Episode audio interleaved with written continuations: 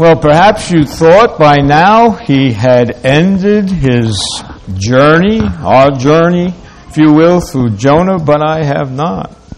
I have one more message to share from the book of uh, Jonah. And so I want us once again to turn, turn to chapter 4. I'll read the entire chapter. We're going to focus on one word. At the very end of chapter 4 in verse 11. But let us now hear God's Word, the only Word on the planet that is from Him, inspired by God. let us hear from the prophet from the book of Jonah, chapter 4, the last chapter in this book. it's between Obadiah and Micah. Not that that helps much if you don't know. Where, where's Obadiah? Where's Micah? but they are familiar to many. But let's hear what God's word. but it displeased Jonah exceedingly. He was very angry. He prayed unto the Lord and said, I pray thee, O Lord, was not this my saying when I was yet in my country? Therefore I fled before unto Tarshish. For I knew that thou art a gracious God, merciful, slow to anger, and great of kindness, and repent thee of the evil. Therefore now, O Lord, take, I beseech thee, my life from me. For it's better for me to die than to live. Then said the Lord, Doest thou well to be angry? So Jonah went out of the city and sat on the east side of the city, and there made him a booth and sat under it in the shadow, till he might see what would become of the city. And the Lord God prepared a gourd, made it to come up over Jonah, that it might be a shadow over his head to deliver him from his grief. So Jonah was exceedingly glad of the gourd. But God prepared a worm when the morning rose the next day, and it smote the gourd that it withered. And it came to pass when the sun did arise that God prepared a vehement east wind, and the sun beat upon the head of Jonah, and he fainted and wished in himself to die, and said, It is better for me to die than to live. God said to Jonah, Doest thou well to be angry for the gourd? And he said, I do well to be angry, even unto death.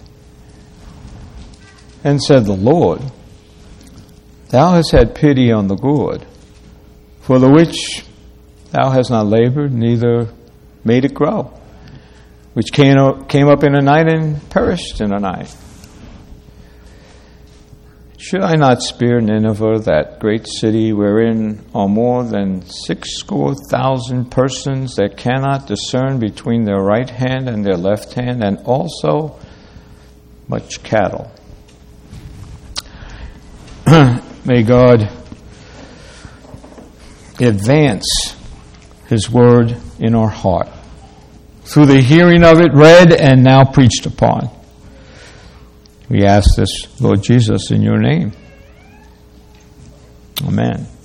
Well, as I said, my focus is on the last verse, the last word of verse 11. And should not I spare Nineveh, that great city wherein are more than six score thousand persons, 120, that can, 120,000, that cannot discern between their right hand and their left hand, and also much cattle.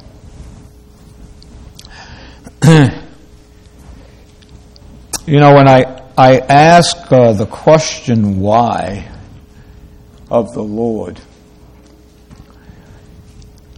I always go to the scripture first to find the answer to my why. And oftentimes you find it there in the scripture. Why, Lord? Why this? Why that?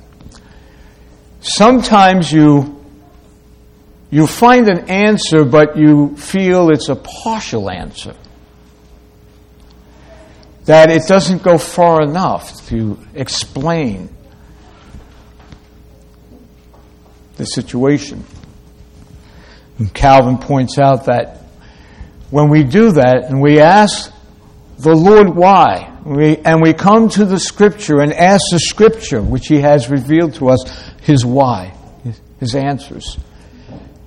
When He gives us the answer, know this we can go no farther in terms of speculation. We must accept His answer.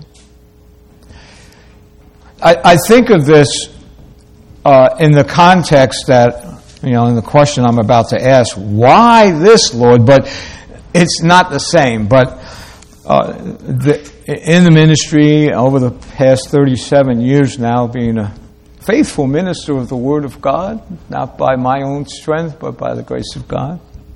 In fact, it's by the grace of God I am now able to stand before you and with somewhat clarity of mind speak to you at my age. A lot of people can't do that at my age or won't do it. A lot of people can. I'm one of them by the grace of God. And I thank Him very much. But when I ask the Lord why, for example, why did He save me? and perhaps not my brothers, although I'm praying that he will.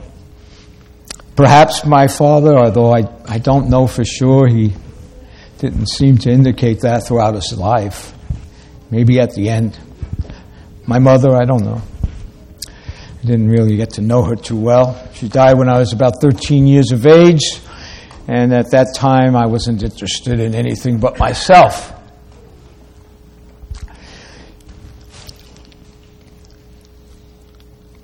But I ask, why me? I ask, why you? And I go to the Gospel of Matthew where Jesus says, Blessed be the name of the Father who has revealed himself to babes. And then the final clause there indicating that Jesus said, Even so, Father, it seemed right, good in your sight to do. And that's the answer that he gives. That's the clearest answer I have found in the Bible. There are other ways to discuss it, but that's one of the clearest answers that I have got. And, the, and likewise, when a sickness comes upon, a sickness even unto death, a sickness of a loved one that claims or is about to claim their life. My brother. Why, Lord? Why him? Why her? And I, I, go back to that scripture. I really do. Even so, Father, it seemed right. It seemed good in your sight. And I trust the goodness of God. God is good. He's not evil. He's not wicked. He's not vindictive. He's not a wretch. He's good. And what he does or is about to do is always good even though I may not understand it. I may not see it. It may not be clear to me yet. I trust that God is good and what He does is always right. I just want to share that with us because we've been going through a hard time as a congregation, a difficult time with all this stuff that's going on. Good times, yes, but you know, there's a lot of sicknesses, there's cancers, there's aggravating circumstances in life, there's, you know, bad things. But God is good. He knows what He's doing, and He's He sees it as being the right thing at the right time to do. And I don't understand it. I can't give you a satisfactory answer. But I can give you a satisfactory answer, I hope, and pray when I ask the scripture here, why this, Lord? Why end this magnificent book of Jonah, by the way, through the preaching of Jonah, upon the faithful preaching of Pastor Mangione in, uh, in the uh, United Presbyterian Church of Flushing, Queens. He saved my life. God saved my life using Pastor Mangione to preach faithfully from the book of Jonah, arresting Jonah in his rebellion and his rebellious ways, bringing him back and saying to me from the pulpit, though he didn't know me, Pastor didn't know me at that time, where can you run? Where can you hide? Where can you go? Away from God. Right then and there, bam, I was arrested. Doesn't happen that way for everyone. It happened that way for me. this wonderful, marvelous book has meant a lot to me since then, along with many others. But, you know, you scratch your head and you say, well, why do you end with this last verse and with the last word of this verse, cattle? You know, the, the, the Hebrew word is actually uh, not behemoth, behemah. And it's usually translated, often translated beast. And it means or it means to describe all animals, beasts. But sometimes it's translated cattle, as in livestock. Same word. And here it's translated correctly, cattle, or in other translations, like the New King James Version, for example, livestock, and uh, others as well. And that's what this is. And also much cattle or much livestock. And I'm asking why? Why in this marvelous book of the sovereign mercy of God with cattle? Of all things, cattle. Others have asked this question, it's not just me. Commentators have commented on it. In fact, I have a, a comment from uh, Calvin on this verse. It's not too difficult to understand why God is extending His mercy not only to the adults but to the children, 120,000 children that cannot discern between the right hand and the left hand. In other words, they don't know about your preaching, Jonah. They don't understand what it means to repent or perish. These are youngsters, some four years old or three years old or, or, even younger than that. Maybe some a couple of years older than that. But they don't understand. They don't know the difference. And God is extending His mercy to them. Beyond the king, beyond the many adults, to these children. But then He goes on to say, and also much cattle or livestock. What? Uh, I don't know. Maybe that's not a question in your mind. But it has been a question in my mind, and it's a question in the mind of many others. And so I want to uh, address that. Well, sovereign mercy towards children, fine, but livestock? Now, the uh, most commentators are of the opinion uh, that it's part of a scale of values that God is establishing by way of teaching Jonah. So you go from the highest one, the king, to the general populace, to the children, and to the livestock. So, you know, descending in value, but still reaching throughout the city. The sovereign mercy and salvation of God reaching throughout the city, even onto the livestock. Calvin said, Oxen were certainly superior to shrubs. I mean, Jonah was concerned about the gourd that was helping him so much. He was so pleased with it. And then when it withered, he was terribly upset. Oxen were certainly superior to shrubs, says Calvin.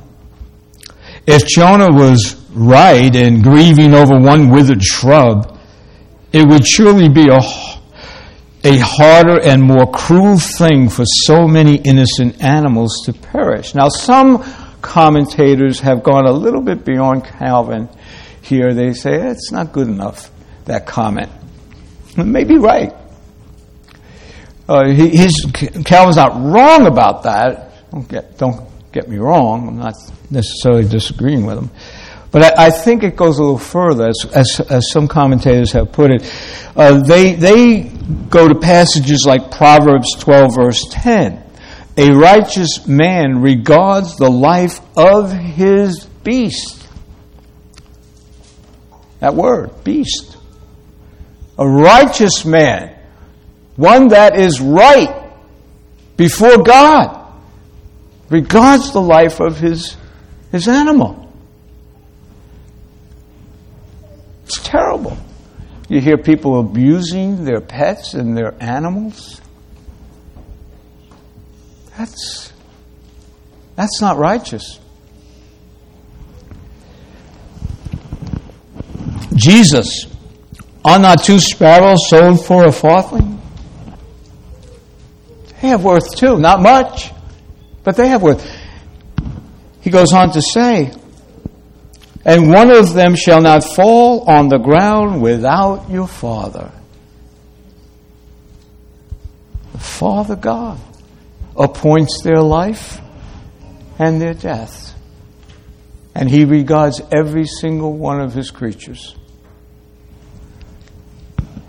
So they say, uh, these commentators say that they find in the reference to cattle a reference to the character of God's mercy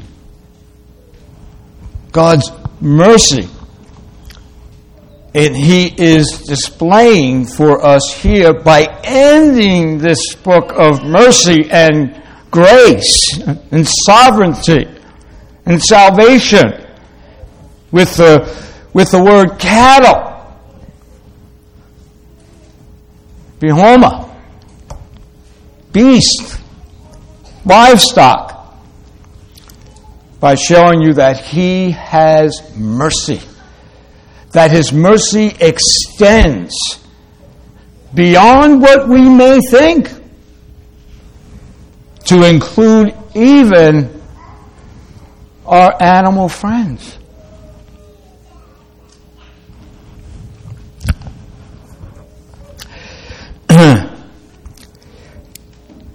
God showered his mercy in sending Jonah to, the, to Nineveh in saving the heathen sailors who threw Jonah overboard, in saving Jonah from his disobedience, in sending Jonah a second time to Nineveh to preach there, in making Jonah a sign to the Ninevites and saving them by that sign, and in saving Nineveh's children and then Jonah acknowledges all this, for I knew that thou art gracious God and merciful, slow to anger, great in kindness, and repent thee of thee. Even now he's saying that I extend my mercy unto the livestock.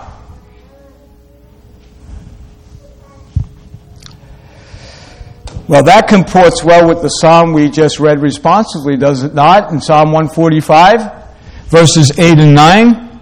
I'll read them to you again.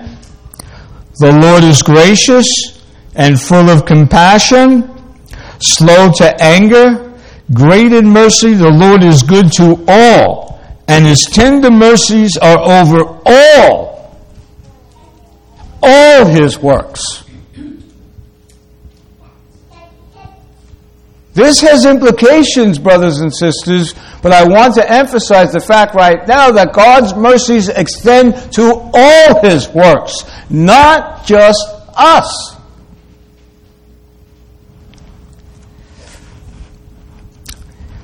Certainly, that's clearly taught here by ending this fabulous book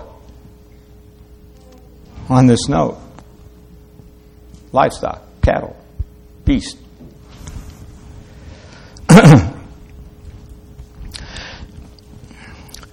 Verses 15 and 16 of Psalm 145, which we just read responsively. The eyes of all wait upon thee, and thou gives them their meat in due season. Thou opens thine hand and satisfies the desire of every living thing. Clearly, God is not just merciful to us. His mercies are all over the place. And in this particular case, on the animal kingdom. And why is that? I mean, what, what, what am I getting at? What are others, Calvin getting at? Other commentators? What, what are you all getting at here? For again, you remember what I told you a number of times before. I do not preach anything. I do not teach anything of my own, my own making. Unless I announce this is a, you know, this is what I think. But I'm teaching you, I'm preaching to you based on what others have said. Remember? SOP, standard uh, operating procedure from there. Not telling you anything weird. Or, you know, Brooklynese, though I may speak funny. I'm not telling you anything funny. But I will say this that what you're being taught here, what you hear here in this place, you will not hear in many other churches. In this neighborhood, you won't hear the things there that you hear here. I guarantee it. To your loss. To their loss. Not that I'm great. I'm not, again, I'm not sharing anything new. This is all old. I'm not claiming any remarkable insights, but the remarkable insights of many others that have gone before me. You would do well, so would I, to pay attention. Careful attention and never miss a shot. Never miss an opportunity to be here for it. Because you're not going to hear this in too many other places. Again, you know I'm not tooting my own horn because it's very weak. I am nothing. I am a nobody. I am the least among the presbyters of the Ohio Presbytery. I believe that. The least.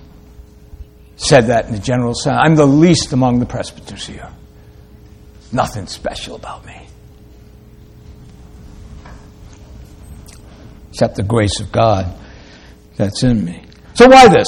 Okay, well, when we go to Romans 8, 19 to 22, we begin to make a connection. We see the connection. It starts to appear before our mind's eye what is going on.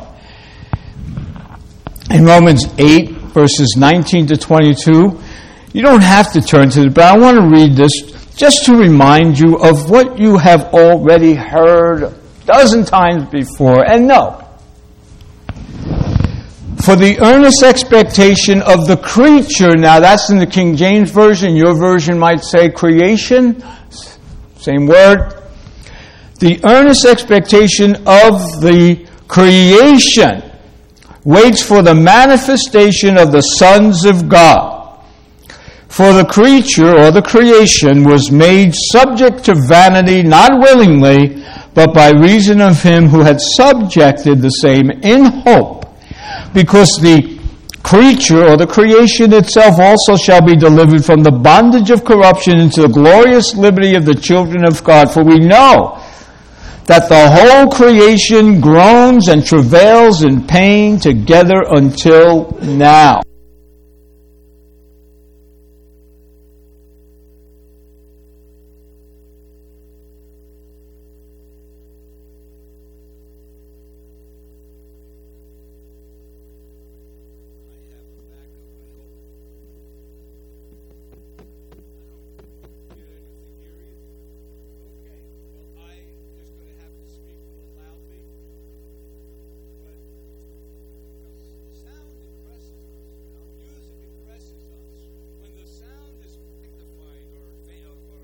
Enhanced, then uh,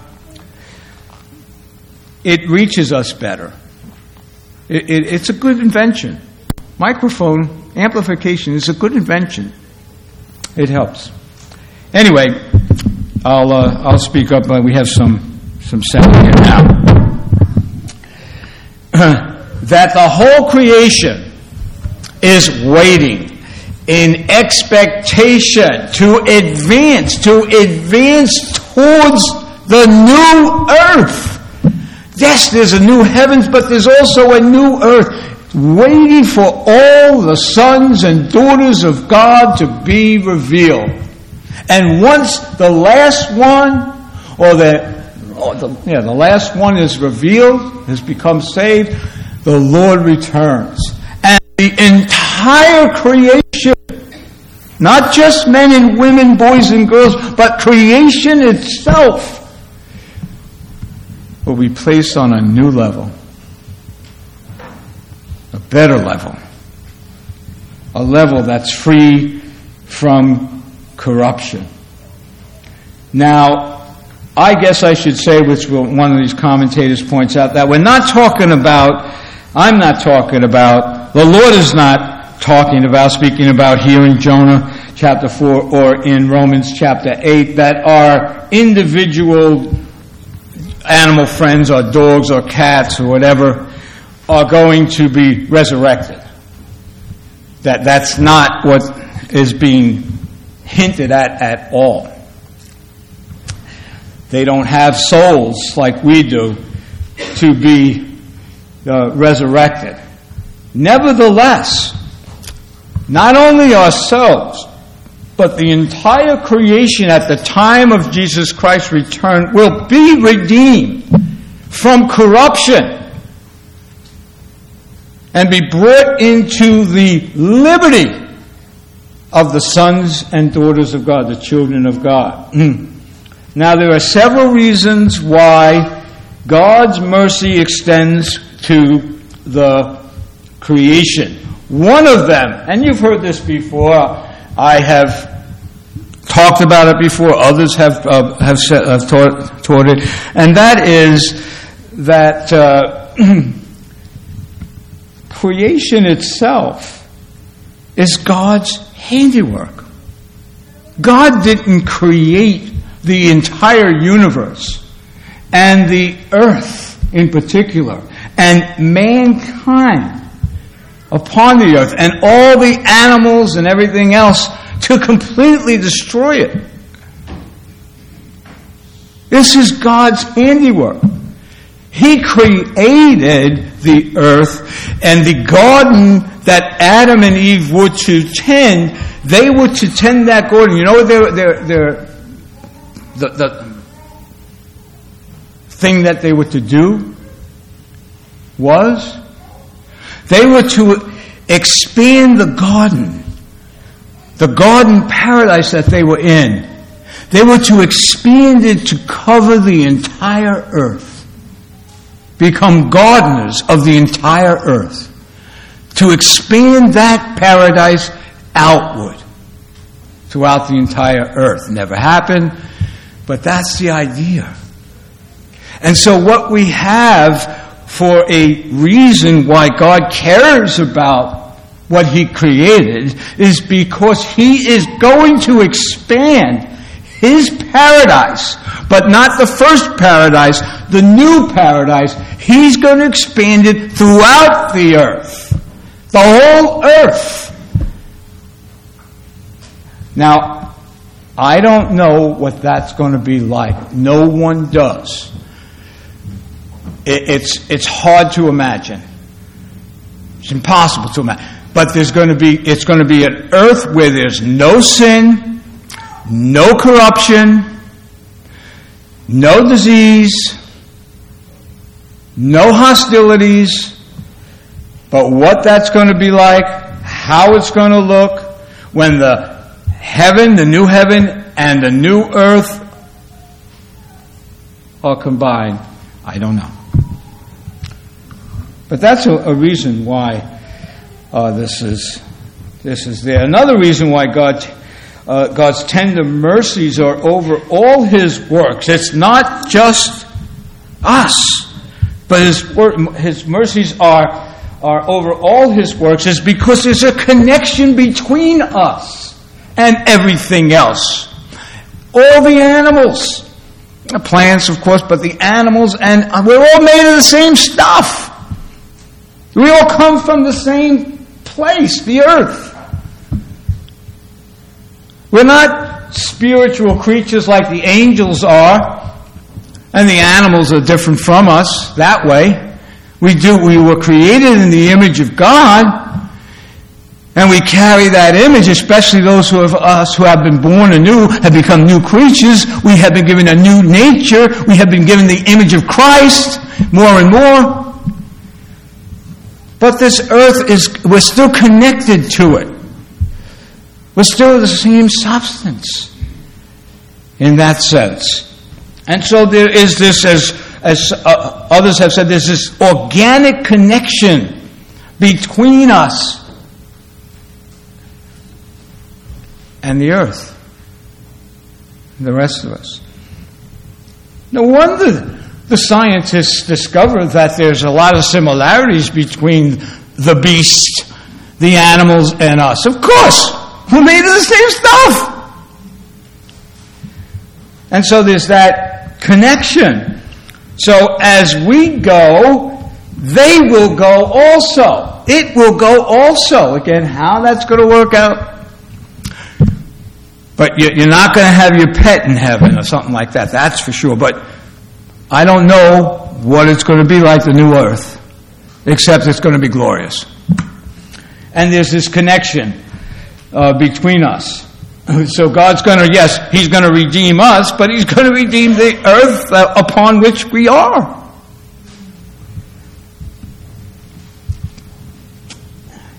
And a, uh, another reason given uh, why, uh, why his mercies extend is because, and, and this will, will rub us Americans the wrong way and rub many of us, uh, our evangelical brothers and sisters, the wrong way. Uh, God is not random. God doesn't do things in a random, individualistic fashion. He always works corporately. He's always thinking that way. He's a family God. He doesn't work in just this random, individualized uh, way. He works in generations.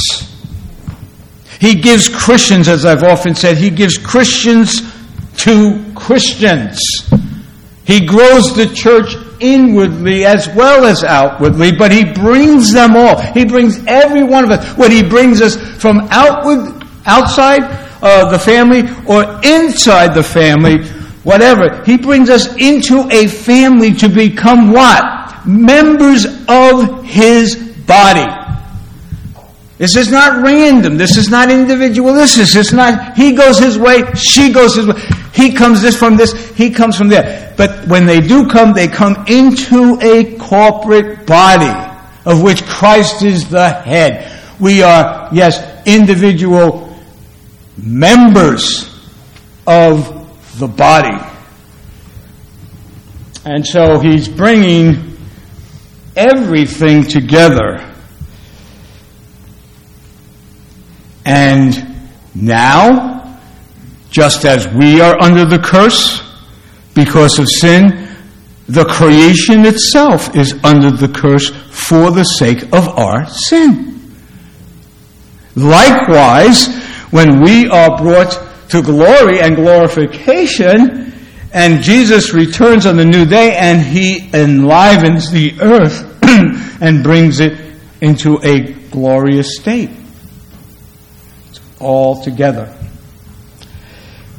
The other, uh, I want to end on this, and that is from uh, one writer's perspective. He says, It is this writer's belief that the organic connection of all things is a reflection of the unity of the three persons of the Godhead. The unity of God Himself in three persons. And what's he getting at? What he's getting at is that God the Father, God the Son, and God the Spirit created everything. It wasn't just God the Father. It wasn't just the Spirit hovering over the water. It was God with the Spirit and Christ Jesus. We are told by the Apostle Paul in another place in Colossians that everything, all things, not just people, all things were created by Him and for Him and are going towards Him or to Him. And so it's just as the Trinity is unified, everything will be unified in Christ. To the praise of his glorious name, the name of God, Father, Son, and Holy Spirit.